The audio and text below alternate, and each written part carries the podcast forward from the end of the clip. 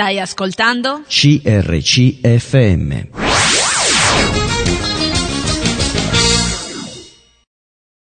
Buona giornata a tutti, grazie di essere con noi a Bibbia e dintorni. Oggi eh, ritorniamo a parlare di un argomento che abbiamo un po' lasciato da parte e mi riferisco al libro dell'Ecclesiaste.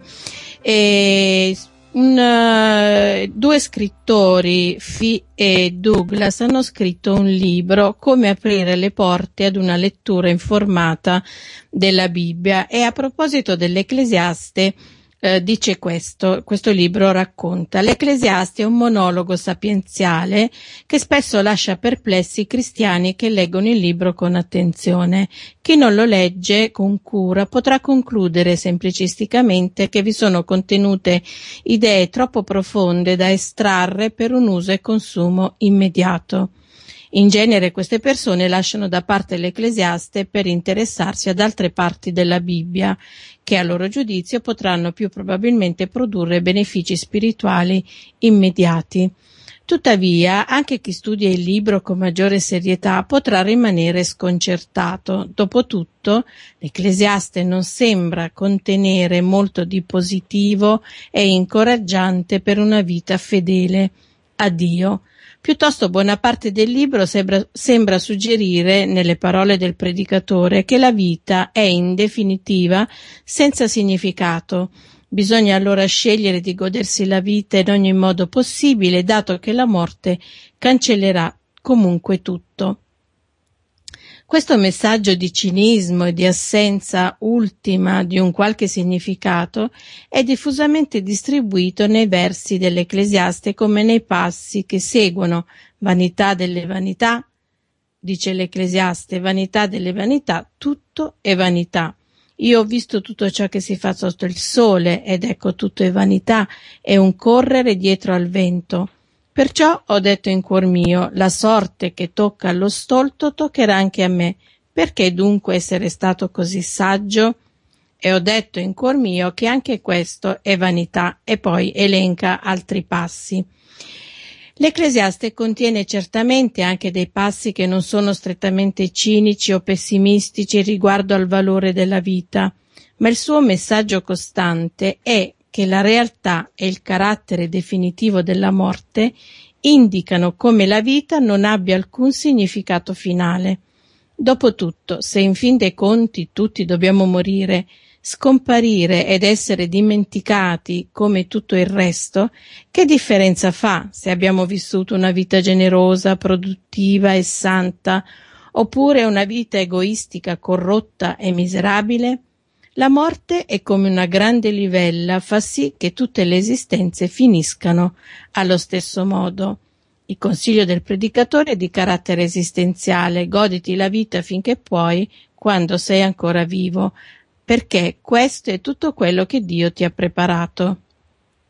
Il predicatore dà anche dei consigli per la vita pratica, ad esempio l'importanza di pesare bene le parole oppure di evitare l'attaccamento dannoso alle ricchezze di coltivare l'attenzione al rapporto con Dio da giovani quando ancora se ne può ricavare qualche vantaggio.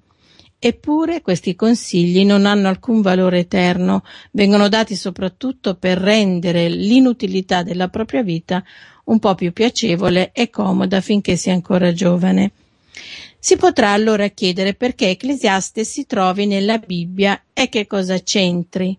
La risposta è che esso si trova nella scrittura come elemento di contrasto rispetto a quanto insegna il resto della Bibbia. Nel presentare questo contrasto indirizza letto- al lettore questo ammonimento giusto e ortodosso, Temi Dio e osserva i suoi comandamenti, perché questo è il tutto per l'uomo. Dio infatti farà venire giudizio, in giudizio ogni opera, tutto ciò che è occulto, sia bene sia male. Ecco, Oggi riprenderemo ad esaminare il contenuto di questo libro eh, e lo faremo insieme al nostro ospite Andrea Belli, un anziano della Chiesa Evangelica di Fontanellato e eh, lui ha studiato greco antico per otto anni ed è anche scrittore di commentari biblici. Sta scrivendo infatti una collana di commentari intitolata Studio della Bibbia proprio su tutti i libri della Bibbia. Non so se ha finito, se deve farne, deve scriverne ancora, glielo chiediamo a lui. Buongiorno Andrea. Buongiorno Elisa e a tutti gli ascoltatori. Allora, a che punto è la tua collana? Ah beh, c'è ancora tanto lavoro da fare.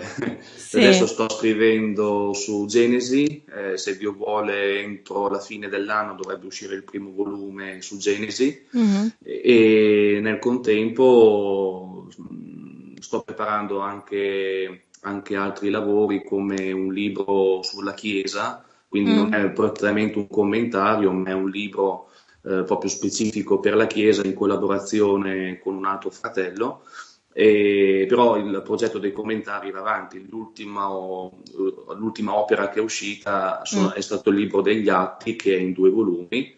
E grazie al Signore c'è un buon riscontro anche da parte dei credenti, da parte delle chiese e questo è sicuramente di incoraggiamento. Sicuramente ecco. l'Ecclesiaste farà parte. Ecco, fa parte aspettiamo, aspettiamo, il commento, questo commentario sul libro dell'Ecclesiaste.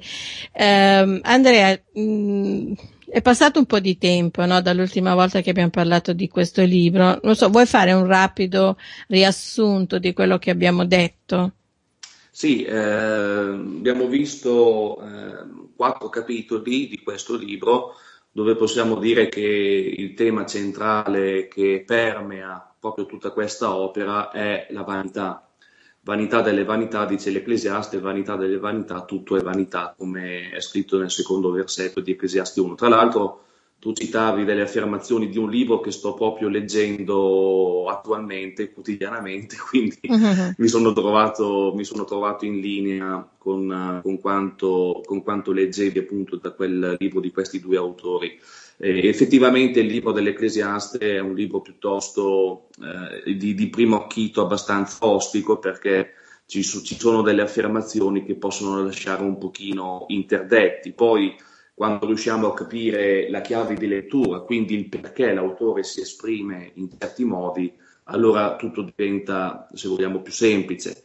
Eh, quindi il tema centrale è appunto la vanità e l'autore primi, nel secondo capitolo inizia a elencare ad esempio tutto quello che lui ha fatto, tutte le, le sue esperienze, si parla di un re di Gerusalemme che mh, la stragrande maggioranza degli autori identifica in Salomone anche io non ho nessun problema a identificarlo in Salomone perché si parla uh, di un re che è il più grande tra tutti gli altri re e parla, parla delle sue esperienze, parla del fatto che ha costruito monumenti, ha costruito palazzi, ha provato qualunque cosa eh, però alla fine deve anche lui eh, deve arrivare a questa amara conclusione che tutto è una vanità ed un correre, un correre dietro al vento. Eh, questa è, una, è, un'affermazione che soprattutto l'uomo senza Dio dovrebbe, dovrebbe comprendere, eh, perché il, il, nocciolo della questione è che l'uomo senza il Signore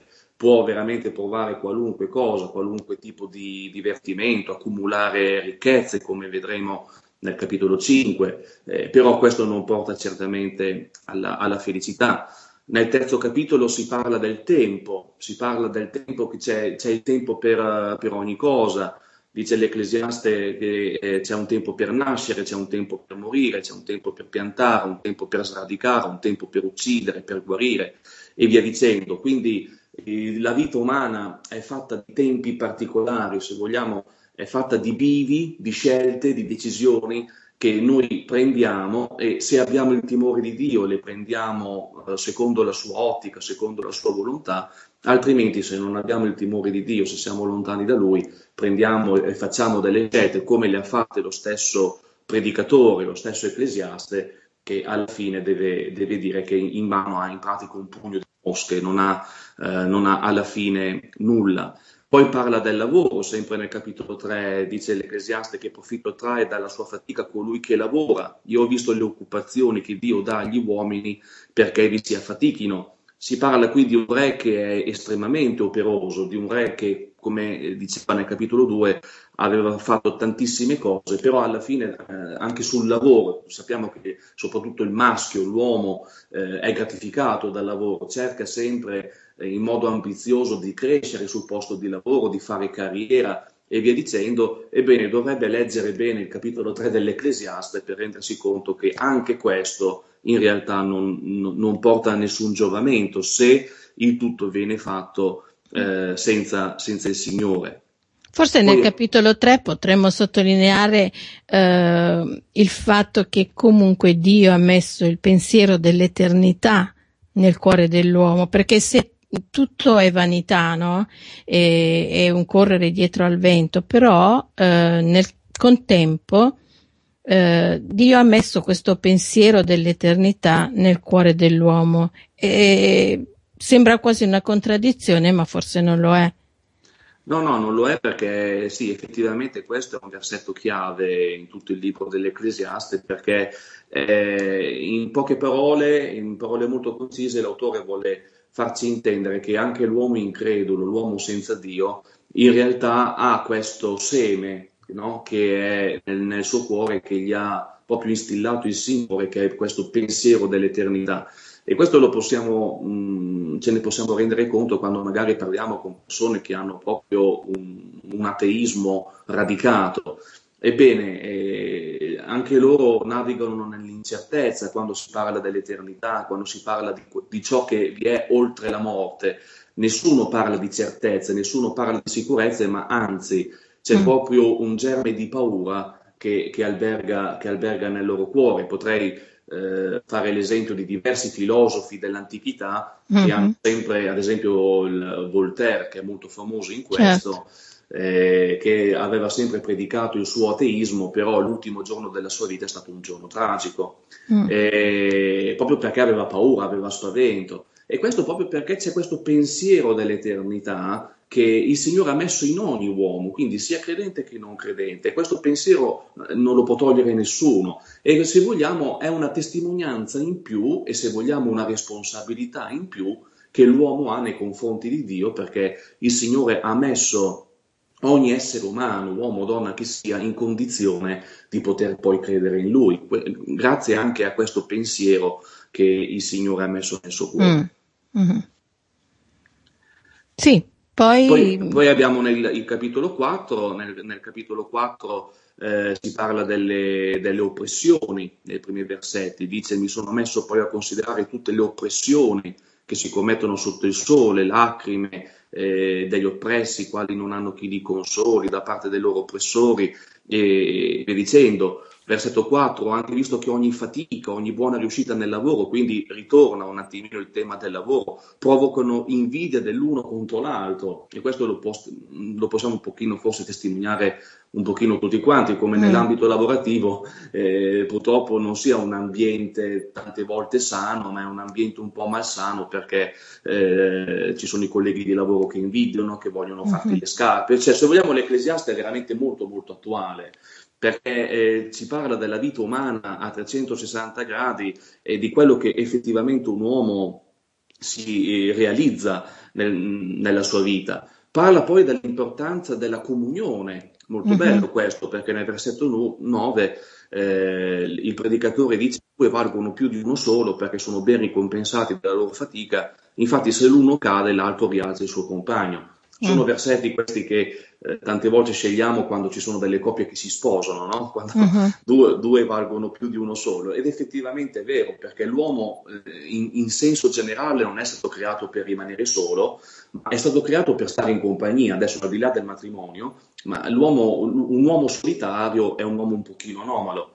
E quindi si parla anche di questo valore, si parla della, dell'importanza della saggezza nel versetto 13 di Ecclesiaste 4. Meglio un ragazzo povero e saggio che un re vecchio e stolto. Quindi mm. non sempre l'Ecclesiaste ci insegna che non sempre i capelli bianchi o chi ha esperienza significa che automaticamente è saggio. Invece ci può essere quel ragazzo che è giovane, che non ha tantissima esperienza, però dimostra saggezza per il semplice fatto che rimane, rimane attaccato al Signore. Insomma, ci sono veramente una valanga di tematiche che noi possiamo eh, verificare in questo libro, tutte estremamente attuali, ma come dicevo all'inizio dobbiamo ben inquadrarli proprio nel contesto mm. eh, in cui si muove il predicatore. Sono un po' insomma, eh, affrontati tutti i problemi che rimangono insoluti no, nella società, anche quello che vediamo ai nostri giorni.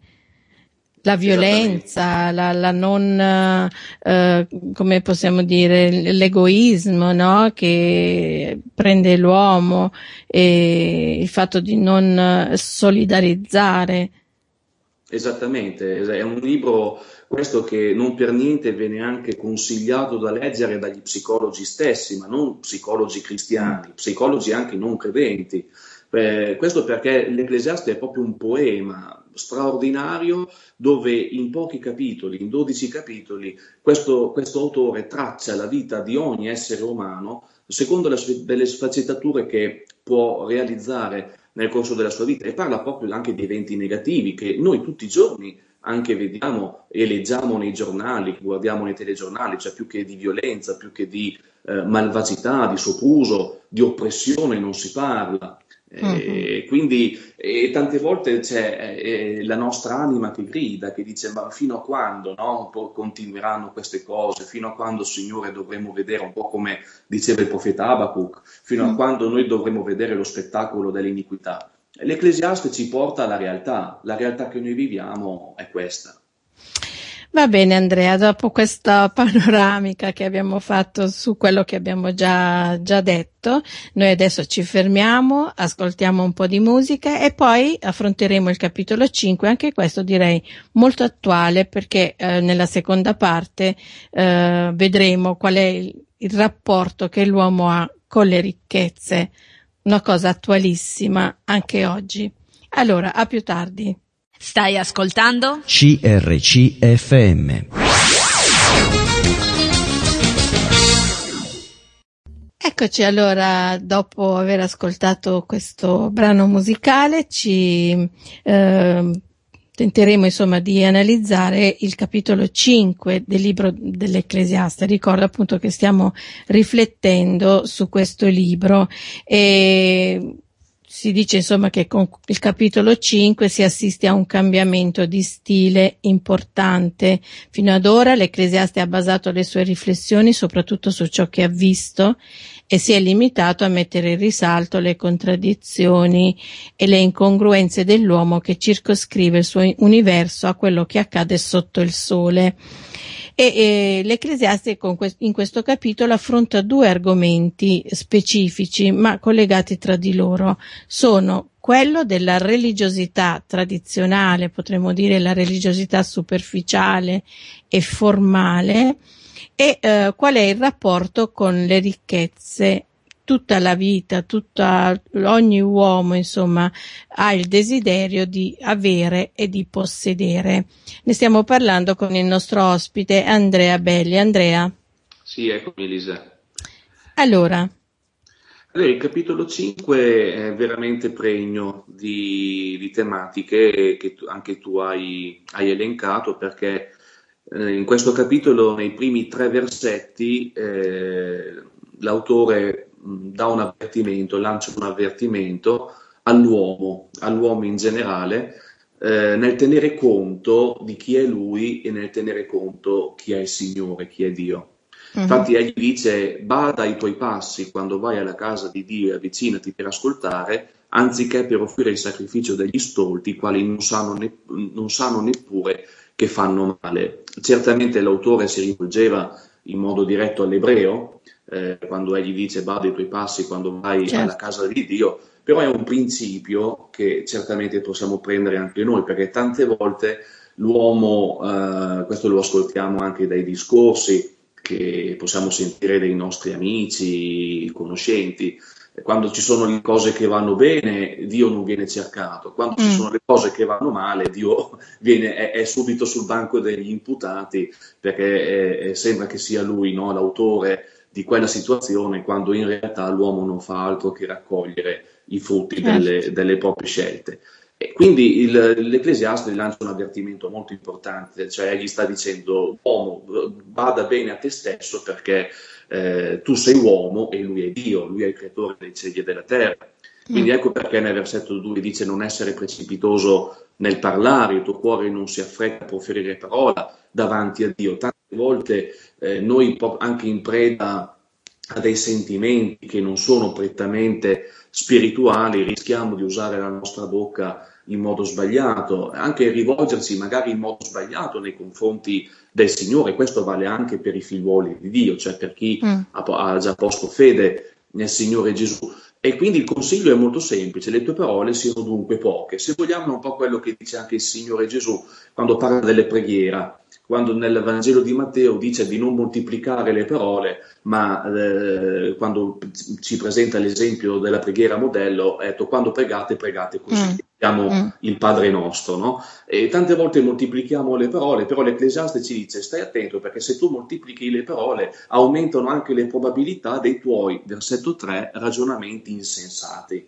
Sì, perché poi più avanti no, dice anche che eh, è lo stolto che moltiplica le parole.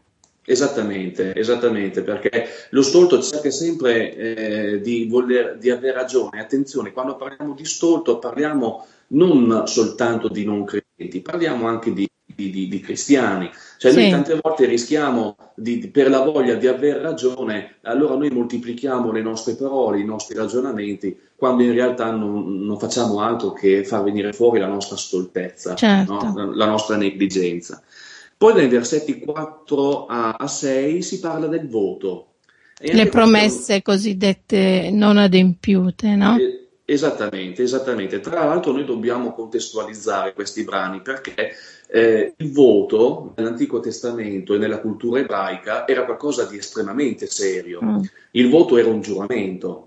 E il, il, giuramento non è soltanto il matrimonio, no? ma il voto era anche una promessa che si faceva l'uno all'altro, cioè quando c'erano due ebrei che facevano, si, si, scambiavano delle promesse oppure dicevano io ti farò questo, io ti farò quest'altro, il libro dei proverbi dice che si è prigionieri della propria stessa bocca.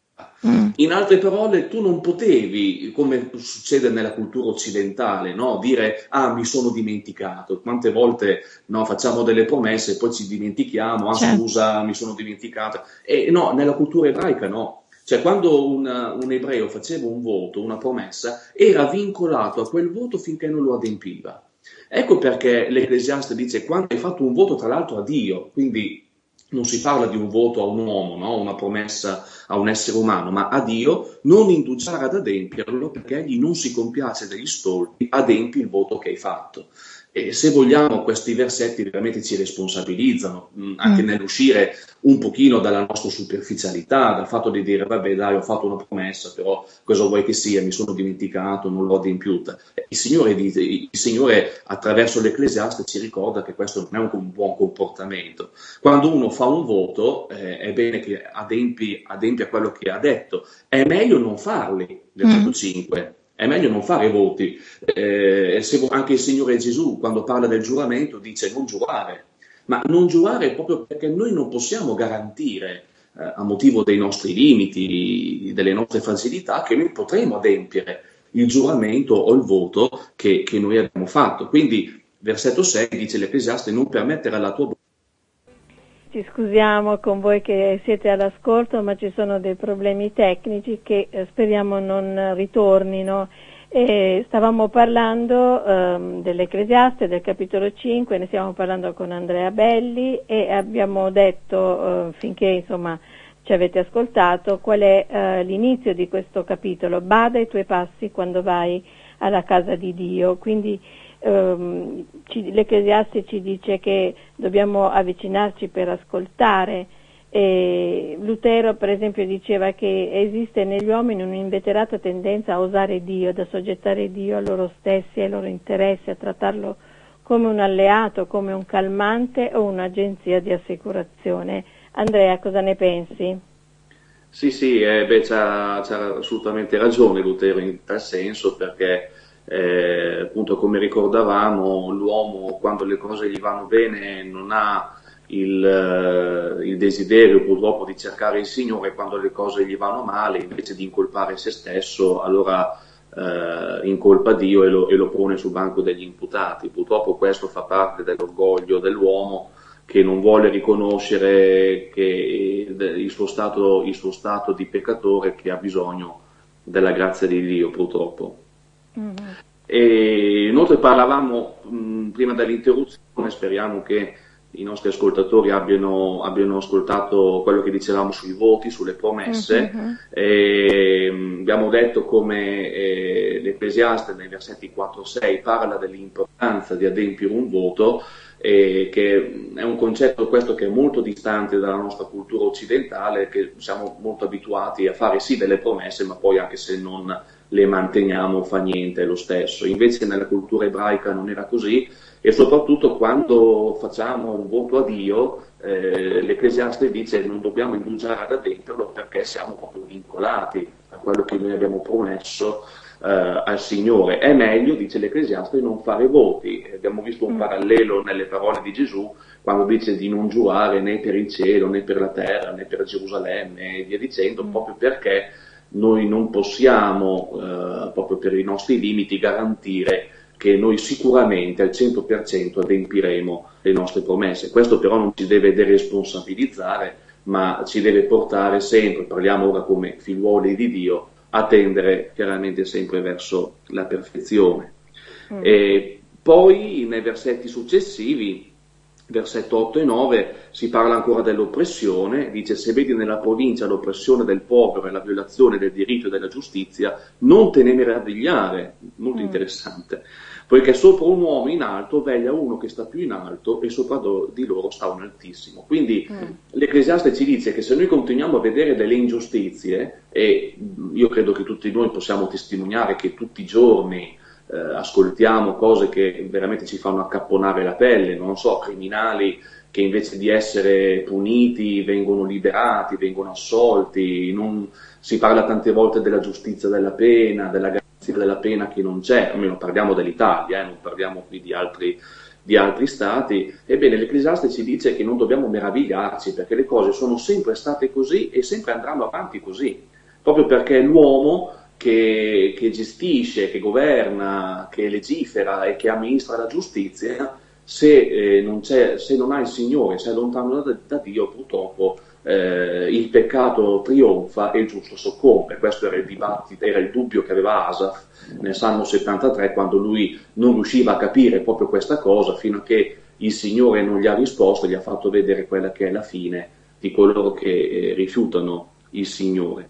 E poi nei versetti eh, 10 in avanti si parla delle ricchezze, si parla di questo tema che già tu Elisa avevi introdotto, avevi anticipato, eh, ovvero della vanità delle ricchezze. Dice eh, chi ama l'argento non è saziato con l'argento e chi ama le ricchezze non ne trae profitto di sorta. Anche questo è vanità. Mm. Quando abbondano i beni, abbondano anche quelli che li mangiano. E quale vantaggio ne viene ai possessori se non di vedere quei beni con i loro occhi. È molto interessante perché il, quando si ama la, la, la, ricchezza, l'oro, l'argento nella Bibbia è sinonimo di ricchezza, possiamo pensare ai palazzi, possiamo pensare alle belle macchine, possiamo pensare a, ai yacht, a, a, tutti quei beni di, di, extra lusso, ma in realtà l'Ecclesiaste ci dice che tutte queste cose non saziano l'uomo e la testimonianza l'abbiamo proprio anche da, da, persone di successo che hanno raggiunto un certo successo. Io mm-hmm. delle volte mi diletto ad ascoltare le loro testimonianze e nelle loro parole c'è proprio dolore, c'è tristezza, eppure hanno avuto tutto dalla vita, non gli è mai mancato nulla, però c'è tristezza. Alla fine dicono perché sì. vivo. Sì, sai cos'è che mi fa un po' specie? Nel senso che qualcuno dice vabbè l'Ecclesiaste è un libro così pessimistico, è stato scritto tanto tempo fa, chissà se è valido ancora per noi oggi, eppure molti anche filosofi moderni, contemporanei, no, si rifanno quasi a questo libro usando quasi le stesse parole, ad esempio ho letto un, uh, un libro di Reale, no, un filosofo contemporaneo, lui dice proprio Abbiamo a nostra disposizione, no, per opera della tecnica, una quantità e varietà di beni materiali che in passato l'umanità non solo non ha mai avuto, ma che non ha mai immaginato di poter avere, neppure nei sogni più arditi. Eppure ci sentiamo più che mai insoddisfatti. Che cosa è successo? È successo che l'abbondanza dei beni materiali, anziché riempire l'uomo, lo ha svuotato. Mi sembra di sentir parlare l'Ecclesiaste. Sì, sì, è per questo filosofo contemporaneo che tu citi è, è in linea, è, nella stessa lunghezza d'onda dell'Ecclesiaste. Eh, effettivamente, effettivamente, se andiamo a vedere a 50 anni fa, eh, i nostri genitori, i nostri nonni si accontentavano proprio del poco, eppure in, in quel poco si trovava comunque, diciamo, pochino di gioia, no? un pochino di sorriso. Invece Adesso che siamo in un mondo dove la tecnologia avanza uh, veramente in un modo impressionante, dove diciamo al di là della crisi di cui si parla, si parla costantemente ed è indubbio che ci sono delle famiglie tante famiglie che sono in difficoltà, tuttavia se andiamo a vedere a 50 anni fa, il periodo del dopoguerra, oggi veramente soprattutto i giovani hanno a disposizione tantissime cose, chissà come sarà tra qui a 50 anni, Certo. Se, se, se, il Signore non sarà tornato prima, eh, quanti beni ulteriori l'uomo avrà a disposizione. Però eh, la conclusione di questo filosofo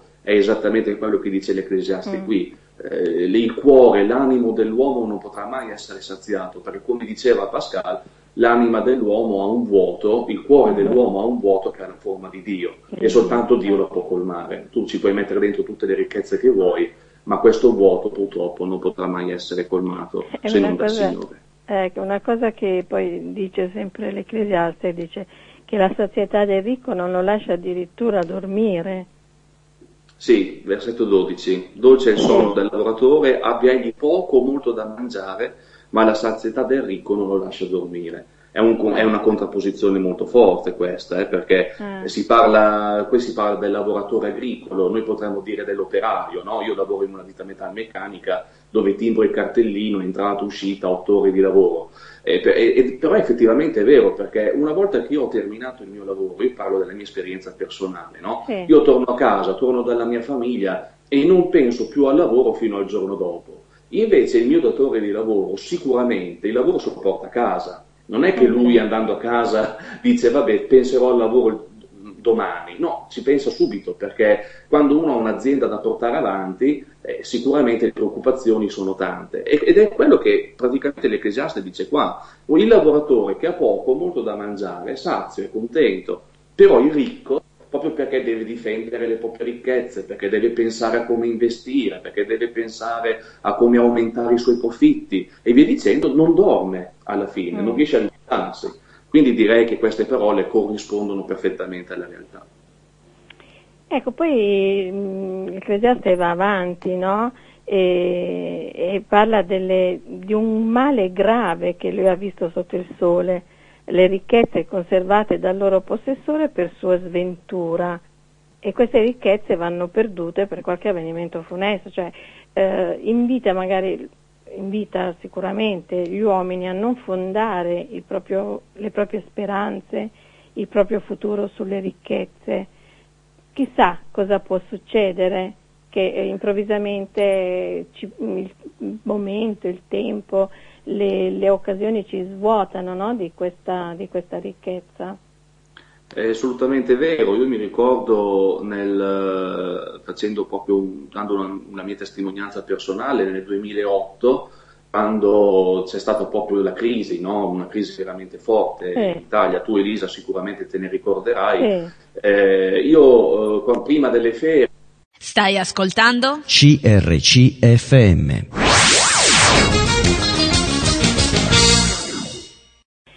Allora, purtroppo oggi la tecnica non ci aiuta, Andrea. Eh, purtroppo sono incidenti di percorso che succedono nelle dirette queste. Ecco, va bene, e, dai, cerchiamo di... Vediamo, sì. vediamo di, di, di, concludere appunto quello che stavamo dicendo, sì. ovvero come l'uomo mm, cerca di fare le sue previsioni, le sue, i suoi piani, i progetti, però poi in realtà le cose non sempre vanno come come l'uomo vorrebbe. eh, come dice un motto, l'uomo, l'uomo, propone, Dio dispone, cioè alla mm. fine tutto è, è, nel, è, nelle mani di Dio ed è sotto i suoi occhi. E quindi il, chi eh, ambisce, chi desidera accumulare sempre più ricchezze, chi pensa di, di, di investire, di fare, cioè di dedicare praticamente la sua vita ad accumulare denaro, alla fine l'Ecclesiaste dice che avrà in mano un pugno di mosche, esattamente come disse il Signore Gesù nel parlare del, di, quel, di, quel, ricco che diceva anima mia ora mangia, bevi e godi, però alla fine eh, il Signore dice la tua anima ti sarà ridomandata questa notte stessa. Mm-hmm. È interessante eh, diciamo un aneddoto che ho, che ho, letto pochi giorni fa di un miliardario non credente, quindi questo, quest'uomo non era, non era un cristiano, era un ateo, lui aveva pensato soltanto ad accumulare denaro nella sua vita, poi eh, ha lasciato però come testamento un qualcosa di molto singolare, cioè che nel mm. momento in cui passava la sua bara, le sue mani dovevano rimanere fuori, quindi mm. eh, fuori proprio con le, pa- con le, palme aperte. E perché ha, ha voluto fare questa, diciamo, questa, ha chiesto questo? Proprio per dimostrare che tutti i suoi miliardi li, li, lasciava qui e non li poteva portare certo. là. Ed era un non credente questo uomo, quindi eh, però è stato, è stato un, un, messaggio molto forte che ha lasciato proprio nel momento mm-hmm. del, suo, del, suo, funerale. Questa sì, è la realtà, noi possiamo dedicare tutta la nostra vita ad accumulare sì. oro e argento, però alla fine non possiamo portare, portare eh, nulla con noi. Assolutamente no, assolutamente. ed è quello che l'Ecclesiaste insiste nel dire proprio nel, nel capitolo 5. Certo, gli ultimi due versetti, è che mm, abbiamo un minuto, un minuto e mezzo, gli ultimi due versetti invece è un invito insomma, a mettere la nostra fiducia nel Signore, no? Sì, e ancora e se Dio ha dato a un uomo sì. ricchezze e tesori, gli ha dato potere di goderne, di prendere nella sua parte, di gioire della sua fatica, è questo un dono di Dio. Un tale sì. uomo infatti non si ricorderà troppo dei giorni della sua vita, perché Dio gli concede gioia nel cuore. Ecco, quando noi eh, abbiamo dei beni e, e, Dio nella sua bontà ci, ci dona dei beni materiali per, per, vivere in modo dignitoso qua, quando noi godiamo di questi beni con la sua approvazione e soprattutto essendo in comunione con Lui è tutta un'altra cosa, perché mm. eh, sicuramente il nostro cuore non diventerà schiavo delle ricchezze, ma queste ricchezze saranno semplicemente un motivo in più per ringraziare Dio, per adorare Dio per la sua bontà e per la sua misericordia. Questo proprio perché eh, di nostro non abbiamo nulla qua, ma tutto è un dono di Dio. E quindi questo è l'invito che eh, possiamo fare ai nostri ascoltatori, a chi ancora non ha posto fede nel Signore Gesù, di non lasciarsi avviluppare dal, da questo desiderio sfrenato di ricchezza, di non diventare schiavo della ricchezza, ma bensì di affidare la propria vita a Cristo in modo tale di poter godere di queste ricchezze mm. nel, nel, giusto, nel giusto modo. Va bene Andrea, grazie di essere stato con noi oggi, nonostante tutti i problemi che abbiamo avuto, spero che i nostri ascoltatori abbiano capito sicuramente quello che avremmo voluto dire e ti saluto Andrea. Anche a te Elisa, un caro saluto a te e a tutti gli ascoltatori, che Dio vi benedica grandemente. Ok, allora agli ascoltatori do invece l'appuntamento a martedì prossimo per passare una, una, un'ora ancora insieme, tutti insieme. Allora, a martedì prossimo. Hai appena ascoltato un programma prodotto da crc.fm. Se hai apprezzato quello che hai ascoltato, considera di sostenere il tuo programma preferito. Visita il sito www.crc.fm e ricorda, il tuo sostegno è prezioso.